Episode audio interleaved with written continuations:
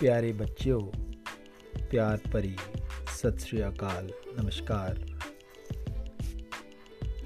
ਅੱਜ ਅਸੀਂ 8ਵੀਂ ਜਮਾਤ ਦੀ ਪਾਠ ਪੁਸਤਕ ਮਾਣਕ ਮਾਲਾ ਭਾਗ 3 ਦੇ ਪਾਠ 6 ਪਾਂਡੀ ਪਾਤਸ਼ਾਹ ਦੇ ਪਹਿਲਾਂ ਔਖੇ ਸ਼ਬਦਾਂ ਦੇ ਅਰਥ ਕਰਾਂਗੇ। ਤਾਂ ਜੋ ਤੁਹਾਨੂੰ ਕਵਿਤਾ ਸਮਝ ਆ ਸਕੇ। ਪਾਣਾ ਰੱਬ ਦੀ ਇੱਛਾ, ਵੇਲਾ, ਸਮਾਂ, ਦਾਤਾ, ਪਰਮਾਤਮਾ, ਫਾਲ, ਚਾਲ, ਆਫਤ, ਮੁਸੀਬਤ, ਪੂਣੀ ਰੰਗਾ, ਕਮਜ਼ੋਰ, ਪਿੱਤ, ਬਿਮਾਰੀ। ਪਾਂਡੀ ਭਾਰ ਚੁੱਕਣ ਵਾਲਾ। ਖਲੋ ਗਈਆਂ, ਰੁਕ ਗਈਆਂ। ਮੁਲਾਹਜਾ ਲਿਹਾਜ਼ ਪਿਣਕ ਪੈਣੀ ਪਤਾ ਲੱਗਣਾ, ਆਜ਼ਜ਼, ਮਜਬੂਰ। ਕਿ ਗਾਈ ਬੋਲੀ, ਬੈਠੀ ਹੋਈ ਆਵਾਜ਼, ਰਵਾਣਾ, ਦੁਖੀ। ਆਰੀ, ਮਜਬੂਰ। ਟੁਕਾਣਾ, ਮੌਕਾ ਬਣਾਉਣਾ। ਝੁਰਨਾ, ਚਿੰਤਾ ਕਰਨਾ, ਮੁੜਕਾ, ਪਸੀਨਾ, ਕੰਨੀ, ਮੋਢਾ, ਕੂਕਰ, ਨਿਮਾਣਾ ਸੇਵਕ, ਕੂਕਰ, ਆਵਾਜ਼ ਗੂੰਜਣਾ। ਆਓ, ਹੁਣ ਕਵਿਤਾ ਪੜ੍ਹਦੇ ਹਾਂ। ਪਾਂਡੀ ਪਾਤਸ਼ਾਹ, ਰੋਕੇ ਭਲਾ ਕਿਵੇਂ ਕੋਈ? ਸਾਹਿਬ ਦੇ ਭਾਣੇ ਨੂੰ ਇੱਕ ਵੇਲਾ ਐਸਾ ਵੀ ਆਇਆ ਇਸ ਧਰਤੀ ਤੇ।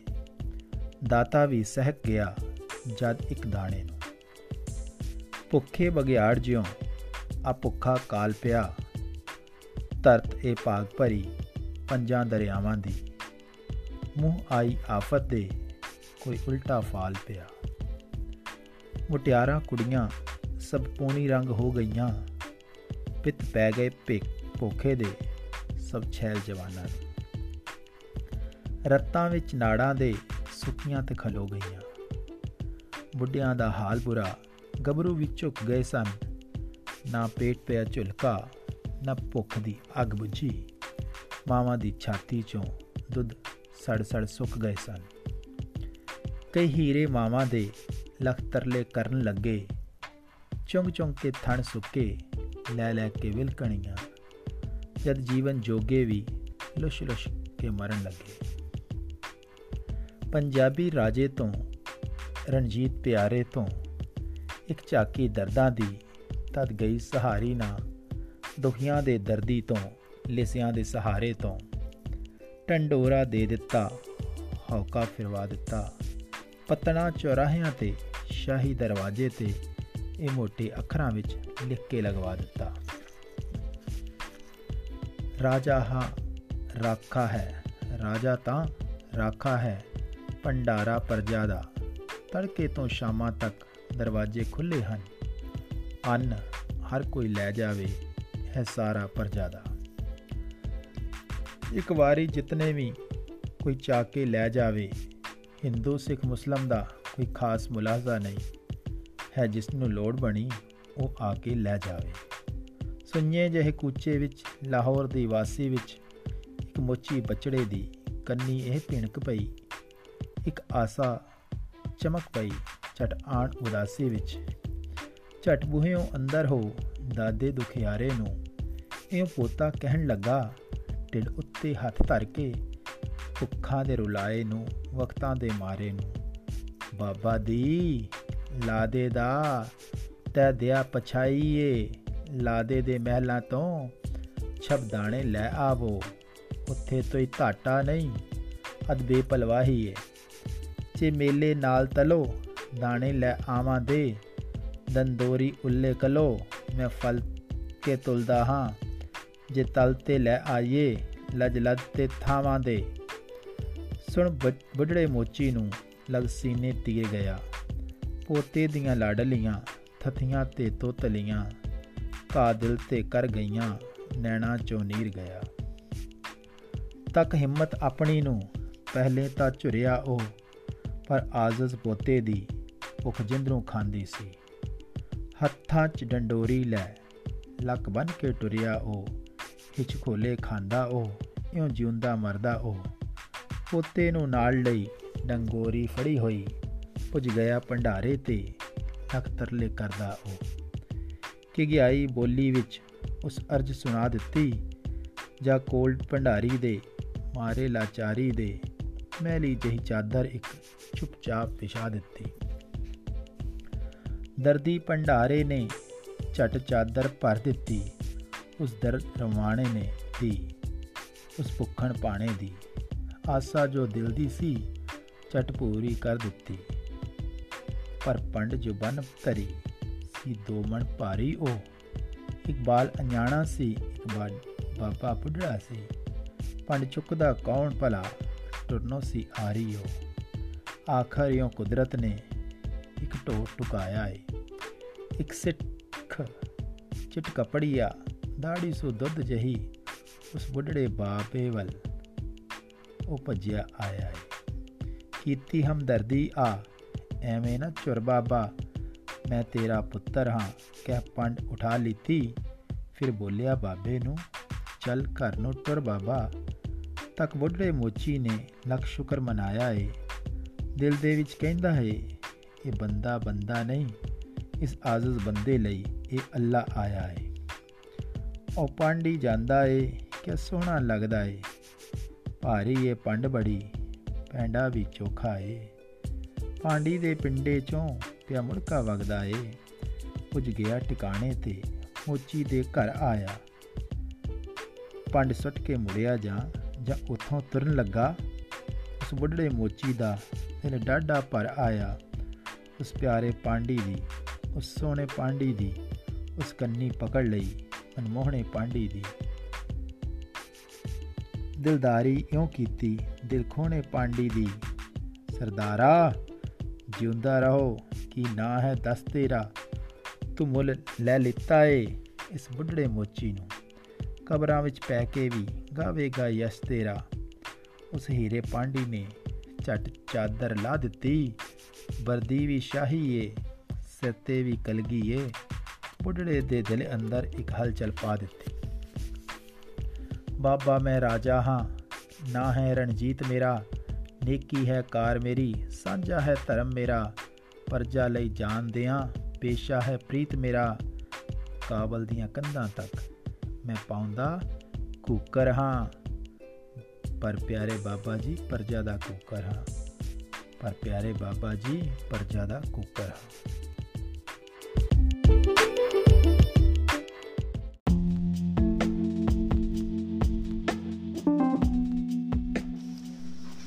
ਸੂਫੀ ਕਾਵਤਾਰਾ ਦੇ ਨਿਕਾਸ ਤੇ ਵਿਕਾਸ ਬਾਰੇ 150 ਤੋਂ 200 ਸ਼ਬਦਾਂ ਵਿੱਚ ਚਾਨਣਾ ਪਾਓ। ਇਸ ਦਾ ਮਤਲਬ ਹੈ ਕਿ ਅਸੀਂ ਸੂਫੀ ਕਾਵਤਾਰਾ ਦੀ ਸ਼ੁਰੂਆਤ ਔਰ ਉਸ ਦਾ ਵਿਕਾਸ ਉਸ ਦੇ ਵਿੱਚ ਕਿੰਨੇ ਕਵੀ ਸਨ, ਉਹਨਾਂ ਨੇ ਕੀ ਕੀ ਰਚਨਾਵਾਂ ਰਚੀਆਂ, ਉਹਨਾਂ ਬਾਰੇ ਅਸੀਂ ਦੱਸਦੇ ਹੋਏ ਉੱਤਰ ਲਿਖਣਾ ਹੈ। ਸੂਫੀ ਕਾਵਤਾਰਾ ਪੰਜਾਬੀ ਸਾਹਿਤ ਦੀ ਇੱਕ ਪ੍ਰਮੁੱਖ ਕਾਵਤਾਰਾ ਹੈ। ਇਸ ਕਾਵਤਾਰਾ ਦਾ ਆਰੰਭ ਪੰਜਾਬ ਵਿੱਚ ਸੂਫੀਆਂ ਦੇ ਆਉਣ ਨਾਲ 12ਵੀਂ ਸਦੀ ਵਿੱਚ ਹੋਇਆ। ਸੂਫੀ ਮਤ ਦੇ ਪਿਛੋਕੜ ਵਿੱਚ ਇਸਲਾਮ ਵਿਚਾਰਧਾਰਾ ਕੰਮ ਕਰਦੀ ਹੈ। ਇਸ ਤਰ੍ਹਾਂ ਸੂਫੀ ਮਤ ਇਸਲਾਮ ਦਾ ਉਦਾਰਵਾਦੀ ਰੂਪ ਹੈ। ਪੀਰ ਮੁਰੀਦ, ਪ੍ਰੇਮਾ ਭਗਤੀ ਆਵਾਗਾਉਣ ਆਦ ਭਾਰਤੀ ਅਧਿਆਤਮ ਸੰਕਲਪ ਸੂਫੀ ਮਤ ਨੂੰ ਇਸਲਾਮ ਤੋਂ ਵੱਖਰਿਆਂ ਕਰਦੇ ਹਨ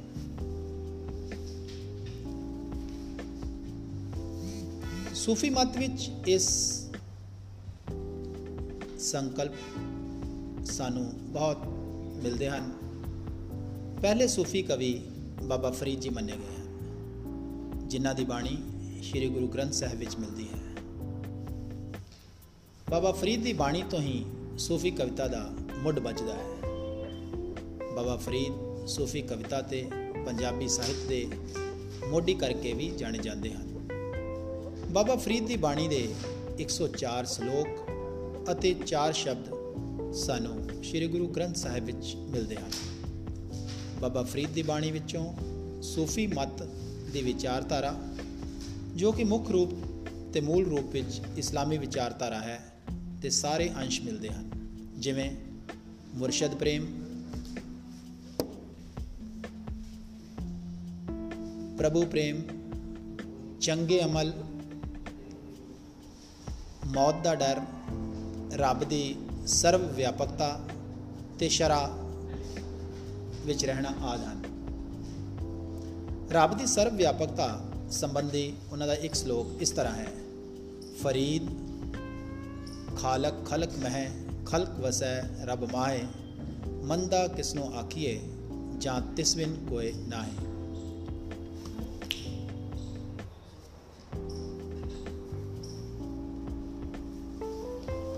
ਫਰੀਦ ਜੀ ਨੇ ਸੂਫੀ ਅਧਿਆਤਮਕ ਵਿਚਾਰਾਂ ਨੂੰ ਘਰੋਗੀ ਜੀਵਨ ਦੇ ਚਿੰਨ੍ਹਾਂ, ਪ੍ਰਤੀਕਾਂ ਅਤੇ ਅਲੰਕਾਰਾਂ ਨਾਲ ਪੇਸ਼ ਕੀਤਾ ਹੈ।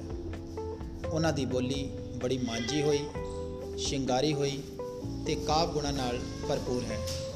ਸ਼ਬਦਾਵਲੀ ਵਿੱਚ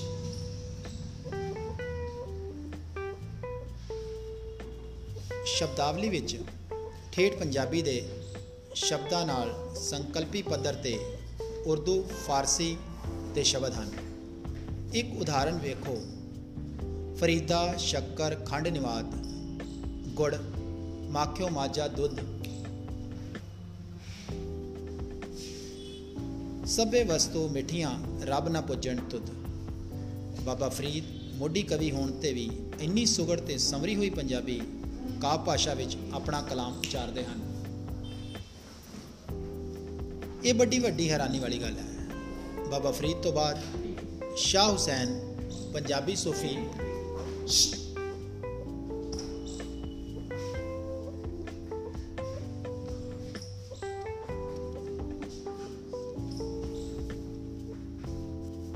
ਫਰੀਦ ਤੋਂ ਬਾਅਦ ਸ਼ਾਹ ਹੁਸੈਨ ਪੰਜਾਬੀ ਸੂਫੀ ਕਵਿਤਾ ਦਾ ਪ੍ਰਮੁੱਖ ਕਵੀ ਹੋਇਆ ਹੈ। ਸ਼ਾਹ ਹੁਸੈਨ ਵਿੱਚ ਸੂਫੀ ਵਿਚਾਰਾਂ ਦਾ ਭਰਪੂਰ ਪ੍ਰਗਟਾ ਮਿਲਦਾ ਹੈ।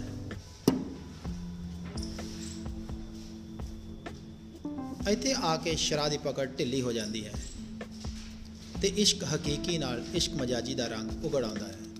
ਸ਼ਾਹ ਹੁਸੈਨ ਵਰਗਾ ਸੂਫੀ ਕਵੀ ਆਤਮਾ ਪਰਮਾਤਮਾ ਦੇ ਸੰਬੰਧਾਂ ਦੇ ਪ੍ਰਗਟਾ ਲਈ ਹੀਰ ਰਾਂਝਾ ਤੇ ਮਿਰਜ਼ਾ ਸਾਹਿਬਾਂ ਆਦਿ ਪ੍ਰੇਮ ਪ੍ਰਤੀਕਾਂ ਦੀ ਵਰਤੋਂ ਕਰਨ ਲੱਗ ਪੈਂਦਾ ਹੈ। ਉਦਾਹਰਣ ਲਈ, ਪਿਆਰੇ ਬਿਨ ਰਾਤੀ ਹੋਈਆਂ ਵੱਡੀਆਂ, ਰਾਂਝਾ ਜੋਗੀ, ਮੈਂ ਜੋਗਿਆਣੀ, ਕਮਲੀ ਕਰ ਕਰ ਸੱਦੀਆਂ।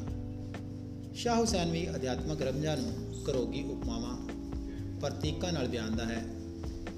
ਅਧਿਆਤਮਕ ਅਨੁਭਵ ਤੇ ਭੇਦਾਂ ਦਾ ਪ੍ਰਗਟਾ ਪ੍ਰਤੀਕ ਪੱਧਰ ਉਤੇ ਹੀ ਹੋ ਸਕਦਾ ਹੈ। ਸੰਕਲਪੀ ਪੱਧਰ ਤੇ ਨਹੀਂ। ਸੂਫੀਆਂ ਨੇ ਇਹ ਪ੍ਰਤੀਕ ਪੰਜਾਬੀ ਸੰਸਕ੍ਰਿਤੀ ਦੇ ਸੱਭਿਆਚਾਰ ਵਿੱਚੋਂ ਲਏ ਹਨ। ਸ਼ਾਹ ਹੁਸੈਨ ਦੀ ਬੋਲੀ, ਫਰੀਦ ਦੀ ਨਿਸਬਤ ਜ਼ਿਆਦਾ ਸਰਲ ਹੈ ਉਹ ਵੀ ਠੇਠ ਪੰਜਾਬੀ ਸ਼ਬਦਾਂ ਦੀ ਵਰਤੋਂ ਕਰਦਾ ਹੈ। ਉਸਨੇ ਆਪਣੀ ਰਚਨਾ ਕਾਫੀਆਂ ਵਿੱਚ ਕੀਤੀ ਹੈ। ਵਿਦਵਾਨਾਂ ਮੁਤਾਬਕ ਵੱਖ-ਵੱਖ ਰਾਗਾਂ ਵਿੱਚ ਆਪ ਦੀਆਂ 163 ਕਾਫੀਆਂ ਉਪਲਬਧ ਹਨ। ਇਹ ਪੰਜਾਬੀ ਸੂਫੀ ਕਾਵ ਦਾ ਇੱਕ ਅਮੁੱਲ ਖਜ਼ਾਨਾ ਹੈ। ਉਹਨਾਂ ਤੋਂ ਮਗਰੋਂ ਸੁਲਤਾਨ ਬਾਹੂ, ਸ਼ਾਹ ਹਰਫ ਤੇ ਕੁਝ ਹੋਰ ਪ੍ਰਮੁੱਖ ਕਵੀ ਹੋਏ ਹਨ। ਇਹਨਾਂ ਦੀਆਂ ਰਚਨਾਵਾਂ ਵਿੱਚ ਵੀ ਸ਼ਾਹ ਹੁਸੈਨ ਵਾਲੀਆਂ ਸਿਫਤਾਂ ਮਿਲਦੀਆਂ ਹਨ। ਸੁਲਤਾਨ ਬਾਹੂ ਨੇ ਆਪਣੀ ਰਚਨਾ ਸੀ ਹਰਫੀਆਂ ਕਾਫੀਆਂ ਵਿੱਚ ਕੀਤੀ ਹੈ ਤੇ ਇਹਨਾਂ ਦੀਆਂ ਰਚਨਾਵਾਂ ਦੇ ਅੰਤ ਉੱਤੇ ਸਾਹ ਹੂ ਸ਼ਬਦ ਆਉਂਦਾ ਹੈ।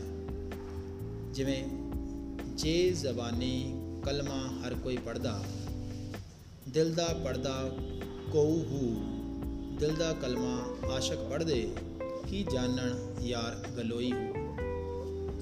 ਇਹਨਾਂ ਸੂਫੀ ਫਕੀਰਾਂ ਤੋਂ ਬਾਅਦ ਸੂਫੀ ਕਵਿਤਾ ਆਪਣੇ ਅੰਤਲੇ ਪੜਾਅ ਤੇ ਪਹੁੰਚਦੀ ਹੈ।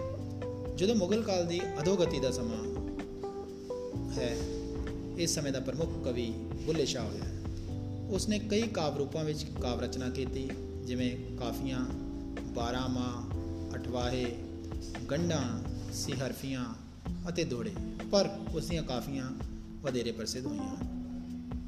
ਬੁਲੇ ਸ਼ਾਹ ਵਿੱਚ ਸੂਫੀ ਵਿਚਾਰ, ਪ੍ਰੇਮਾ ਭਗਤੀ, ਮੁਰਸ਼ਦ ਤੇ ਭਰੋਸਾ, ਸਰਵ ਈਸ਼ਵਰਵਾਦ, ਆਤਮਾ ਪਰਮਾਤਮਾ ਦੀ ਏਕਤਾ, ਅਪੇਤਾ ਆਦ ਹੈ। ਸੰਕਲਪ ਉਹੀ ਸਨ, ਪਰ ਉਹ ਸ਼ਰੀਅਤ ਦਾ ਕੱਟੜ ਵਿਰੋਧੀ ਸੀ। ਜਦੋਂ ਉਹ ਕਹਿੰਦਾ ਪਾਠ ਨਿਮਾਜ਼ਾਂ ਚਿੱਕੜ ਰੋਜ਼ੇ, ਕਲਮੇ ਤੇ ਫਿਰ ਗਈ ਸੀ ਆਈ ਬੁੱਲੇ ਸ਼ਾਹ ਦਾ ਜ਼ਿਆਦਾ ਜ਼ੋਰ ਪ੍ਰੇਮ ਭਗਤੀ ਤੇ ਹੈ। ਉਹ ਇਸ਼ਕ ਦੀ ਮਸਤੀ ਵਿੱਚ ਨੱਚਣ ਵਾਲਾ ਕਵੀ ਹੈ। ਉਸ ਦੀ ਕਾਫੀ ਉਸ ਦੇ ਇਸ਼ਕ ਦੀ ਮਸਤੀ ਦੇ ਫਲਸਫੇ ਨੂੰ ਪ੍ਰਗਟਾਉਂਦੀ ਹੈ। ਉਸ ਨੇ ਅਧਿਆਤਮਕ ਪਿਆਰ ਤੇ ਅਪੇਤਾ ਲਈ ਹੀ ਰਾਂਝੇ ਦਾ ਪ੍ਰਤੀਕ ਕਾਫੀ ਵਰਤਿਆ ਹੈ। ਉਦਾਹਰਣ ਵਜੋਂ, ਰਾਂਝਾ ਰਾਂਝਾ ਕਰਦੀ ਨੀ ਮੈਂ, ਆਪੇ ਰਾਂਝਾ ਹੋਈ, ਸੱਦੋ ਨੀ, ਮੈਨੂੰ ਧੀਦੋ ਰਾਂਝਾ, ਹੀਰ ਨਾ ਆਖੋ ਕੋਈ। ਬੁੱਲੇ ਸ਼ਾਹ ਨੇ ਵੀ ਦੂਜੇ ਸੂਫੀ ਕਵੀਆਂ ਵਾਂਗ ਪ੍ਰਤੀਕ, ਅਲੰਕਾਰ ਤੇ ਚਿੰਨ ਪੰਜਾਬੀ ਸੱਭਿਆਚਾਰ ਤੇ ਯਥਾਰਥ ਵਿੱਚੋਂ ਲਏ ਹਨ। ਉਸ ਦੀ ਭਾਸ਼ਾ ਵਿੱਚ ਗੀਤਾਂ ਵਰਗੀ ਰਵਾਨੀ, ਲੈ ਤੇ ਰਾਗ ਹੈ। ਉਹ ਸੂਫੀ ਕਵਿਤਾ ਦੇ ਸਿਖਰ ਦਾ ਸ਼ਾਇਰ ਹੈ। ਮੁਗਲ ਕਾਲ ਦੇ ਪਤਨ ਨਾਲ ਸੂਫੀ ਮਤ ਨੂੰ ਵੀ ਢਾਹ ਲੱਗਣੀ ਸ਼ੁਰੂ ਹੋ ਗਈ। ਉਹ ਸੂਫੀ ਕਵਿਤਾ ਦਾ ਆਖਰੀ ਸ਼ਾਇਰ ਮੰਨਿਆ ਗਿਆ ਹੈ। ਸੂਫੀ ਕਵਿਤਾ ਬਾਬਾ ਫਰੀਦ ਤੋਂ ਚਾਲੂ ਹੋ ਕੇ ਬੁੱਲੇ ਸ਼ਾਹ ਦੇ ਅੰਤ ਤੱਕ ਆਪਣੇ ਵਿਕਾਸ ਦਾ ਸਫ਼ਰ ਤੈਅ ਕਰਦੀ ਹੈ। ਸਾਰੇ ਸੂਫੀ ਕਵੀ ਸੂਫੀ ਵਿਚਾਰਧਾਰਾ ਦਾ ਪੰਜਾਬੀ ਘਰੋਗੀ ਮੁਹਾਵਰੇ ਵਿੱਚ ਪ੍ਰਗਟਾਅ ਕਰਦੇ ਹਨ। ਇਸ ਕਰਕੇ ਉਹਨਾਂ ਦਾ ਕਵੀ ਪੰਜਾਬੀਆਂ ਵਿੱਚ ਵਧੇਰੇ ਮਕਬੂਲ ਹੋਈ ਹੈ। ਸੂਫੀ ਕਵਿਤਾ ਸਾਰੀ ਮੱਧਕਾਲੀ ਕਾਵਾਂਗ ਛੰਦਬੱਧ ਹੈ। ਸੰਗੀਤਾਤਮਕਤਾ ਜਿਸ ਦਾ ਲਾਜ਼ਮੀ ਜੁਜ਼ ਹੈ। ਅੱਜ ਵੀ ਮਜਲਸਾਂ ਵਿੱਚ ਸੂਫੀ ਕਲਾਮ ਗੂੰਜਦਾ ਸੁਣਦਾ ਹੈ। ਛੰਦ, ਸੰਗੀਤ, ਠੇਠ ਸ਼ਬਦਾਂ ਤੇ ਰੋਹਾਨੀਅਤ ਦੇ ਖੁੱਲੇ ਸੁੰਦਰ ਪ੍ਰਗਟਾਅ ਨੇ ਸੂਫੀ ਕਵਿਤਾ ਨੂੰ ਇਤਿਹਾਸ ਪਾਰ ਦੀ ਚੀਜ਼ ਬਣਾ ਦਿੱਤਾ ਹੈ। ਆਧੁਨਿਕ ਸਮੇਂ ਦੀ ਰਚਨਾ ਨਹੀਂ, ਪਰ ਆਧੁਨਿਕਤਾ ਤੋਂ ਪਾਰ ਜਾਣ ਦੀ ਸਮਰੱਥਾ ਰੱਖਦੀ ਹੈ। ਇਸ ਦੀ ਪਹੁੰਚ ਮਨੁੱਖ ਤੁਰਲੀ ਅੰਦਰਲੀ ਆਤਮਾ ਤੱਕ ਹੈ, ਜੋ ਨਿਤ ਨਵੀਨ ਹੈ, ਪਰਮ ਆਧੁਨਿਕ ਹੈ। ਧੰਨਵਾਦ।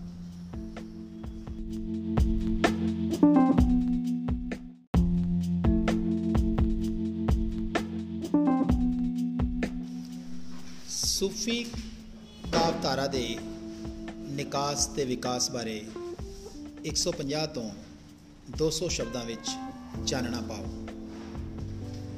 ਇਸ ਦਾ ਮਤਲਬ ਹੈ ਕਿ ਅਸੀਂ ਸੂਫੀ ਕਾਵਤਾਰਾ ਦੀ ਸ਼ੁਰੂਆਤ ਔਰ ਉਸ ਦਾ ਵਿਕਾਸ ਉਸ ਦੇ ਵਿੱਚ ਕਿੰਨੇ ਕਵੀ ਸਨ ਉਹਨਾਂ ਨੇ ਕੀ ਕੀ ਰਚਨਾਵਾਂ ਰਚੀਆਂ ਉਹਨਾਂ ਬਾਰੇ ਅਸੀਂ ਦੱਸਦੇ ਹੋਏ ਉੱਤਰ ਲਿਖਣਾ ਹੈ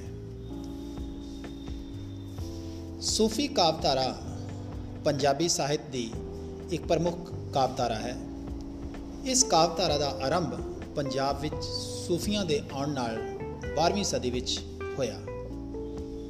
ਸੂਫੀ ਮਤ ਦੇ ਪਿਛੋਕੜ ਵਿੱਚ ਇਸਲਾਮ ਵਿਚਾਰਧਾਰਾ ਕੰਮ ਕਰਦੀ ਹੈ।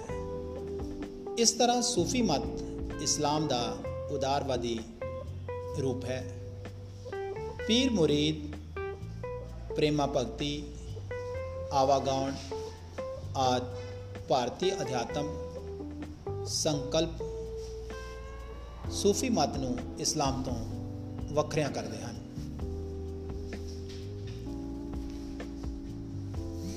ਸੂਫੀ ਮਤ ਵਿੱਚ ਇਸ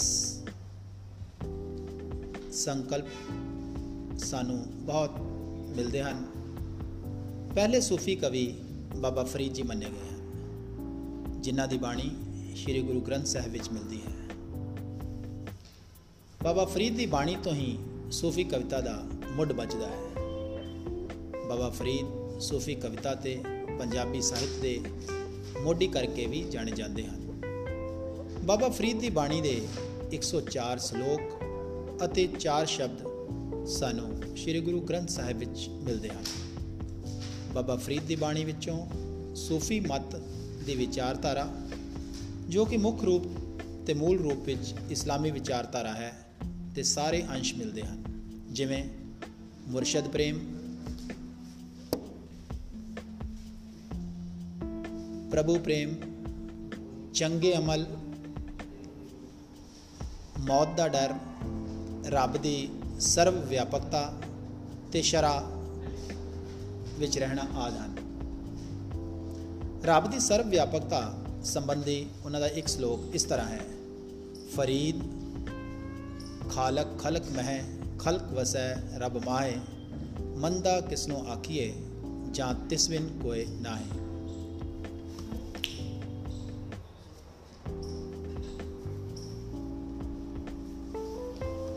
ਫਰੀਦ ਜੀ ਨੇ ਸੂਫੀ ਅਧਿਆਤਮਕ ਵਿਚਾਰਾਂ ਨੂੰ ਘਰੋਗੀ ਜੀਵਨ ਦੇ ਚਿੰਨ੍ਹਾਂ, ਪ੍ਰਤੀਕਾਂ ਅਤੇ ਅਲੰਕਾਰਾਂ ਨਾਲ ਪੇਸ਼ ਕੀਤਾ ਹੈ। ਉਹਨਾਂ ਦੀ ਬੋਲੀ ਬੜੀ ਮਾਂਜੀ ਹੋਈ, ਸ਼ਿੰਗਾਰੀ ਹੋਈ ਤੇ ਕਾਵ ਗੁਣਾ ਨਾਲ ਭਰਪੂਰ ਹੈ। ਸ਼ਬਦਾਵਲੀ ਵਿੱਚ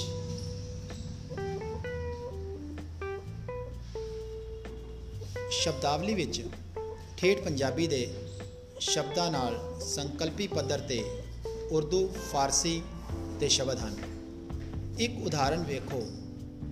ਫਰੀਦਾ, ਸ਼ੱਕਰ, ਖੰਡ ਨਿਵਾਦ ਗੁੜ, ਮਾਖਿਓ ਮਾਜਾ ਦੁੱਧ। ਸਭੇ ਵਸਤੂ ਮਿੱਠੀਆਂ, ਰੱਬ ਨਾ ਪੁੱਜਣ ਤੁਧ। ਬਾਬਾ ਫਰੀਦ ਮੋਢੀ ਕਵੀ ਹੋਣ ਤੇ ਵੀ ਇੰਨੀ ਸੁਗੜ ਤੇ ਸਮਰੀ ਹੋਈ ਪੰਜਾਬੀ ਕਾਵ ਭਾਸ਼ਾ ਵਿੱਚ ਆਪਣਾ ਕਲਾਮ ਉਚਾਰਦੇ ਹਨ। ਇਹ ਵੱਡੀ ਵੱਡੀ ਹੈਰਾਨੀ ਵਾਲੀ ਗੱਲ ਹੈ। ਬਾਬਾ ਫਰੀਦ ਤੋਂ ਬਾਅਦ ਸ਼ਾਹ ਹੁਸੈਨ, ਪੰਜਾਬੀ ਸੂਫੀ।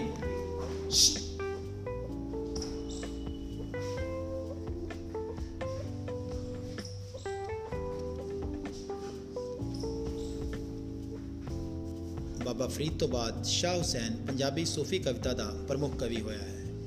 ਸ਼ਾਹ ਹੁਸੈਨ ਵਿੱਚ ਸੂਫੀ ਵਿਚਾਰਾਂ ਦਾ ਭਰਪੂਰ ਪ੍ਰਗਟਾ ਮਿਲਦਾ ਹੈ।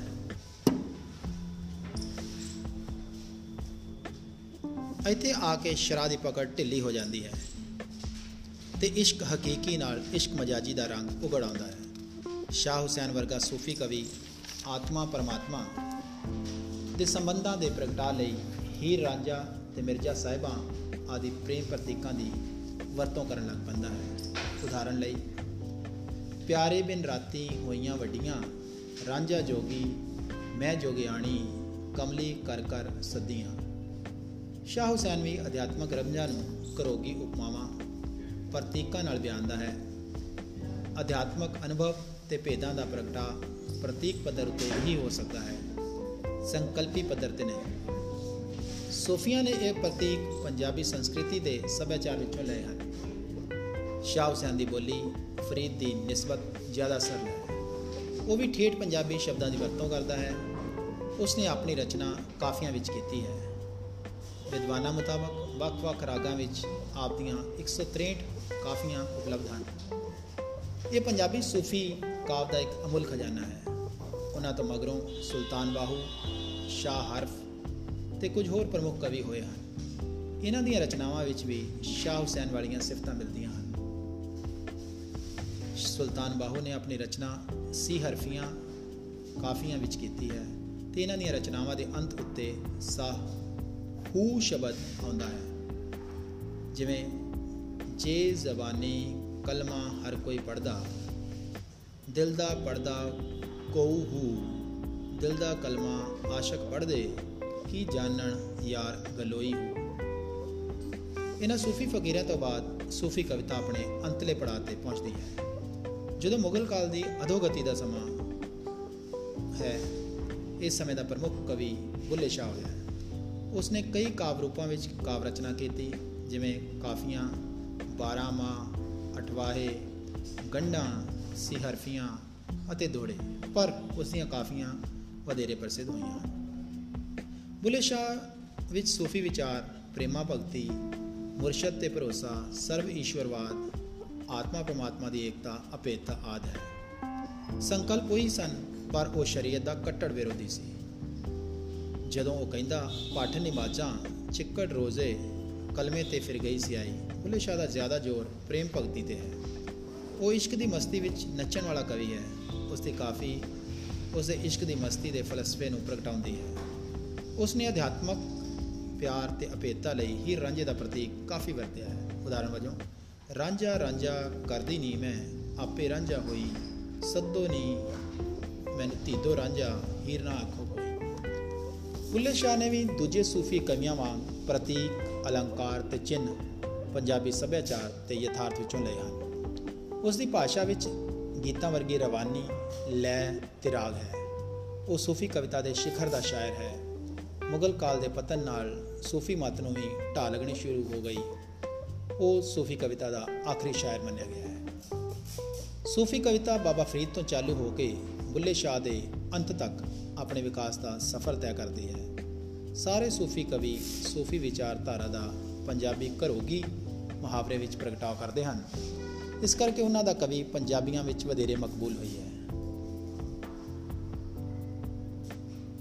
ਸੂਫੀ ਕਵਿਤਾ ਸਾਰੀ ਮੱਧਕਾਲੀ ਕਾਵ ਵਾਂਗ ਛੰਦਬੱਧ ਹੈ। ਸੰਗੀਤਾਤਮਕਤਾ ਜਿਸ ਦਾ ਲਾਜ਼ਮੀ ਜੁਜ਼ ਹੈ। ਅੱਜ ਵੀ ਮਜਲਸਾਂ ਵਿੱਚ ਸੂਫੀ ਕਲਾਮ ਗੂੰਜਦਾ ਸੁਣਦਾ ਹੈ। ਛੰਦ ਸੰਗੀਤ, ਠੇਠ ਸ਼ਬਦਾਂ ਤੇ ਰੋਹਾਨੀਅਤ ਦੇ ਖੁੱਲੇ ਸੁੰਦਰ ਪ੍ਰਗਟਾਅ ਨੇ ਸੂਫੀ ਕਵਿਤਾ ਨੂੰ ਇਤਿਹਾਸ ਪਾਰ ਦੀ ਚੀਜ਼ ਬਣਾ ਦਿੱਤਾ ਹੈ। ਆਧੁਨਿਕ ਸਮੇਂ ਦੀ ਰਚਨਾ ਨਹੀਂ, ਪਰ ਆਧੁਨਿਕਤਾ ਤੋਂ ਪਾਰ ਜਾਣ ਦੀ ਸਮਰੱਥਾ ਰੱਖਦੀ ਹੈ। ਇਸ ਦੀ ਪਹੁੰਚ ਮਨੁੱਖ ਤੁਰਲੀ ਅੰਦਰਲੀ ਆਤਮਾ ਤੱਕ ਹੈ, ਜੋ ਨਿਤ ਨਵੀਨ ਹੈ, ਪਰਮ ਆਧੁਨਿਕ ਹੈ। ਧੰਨਵਾਦ।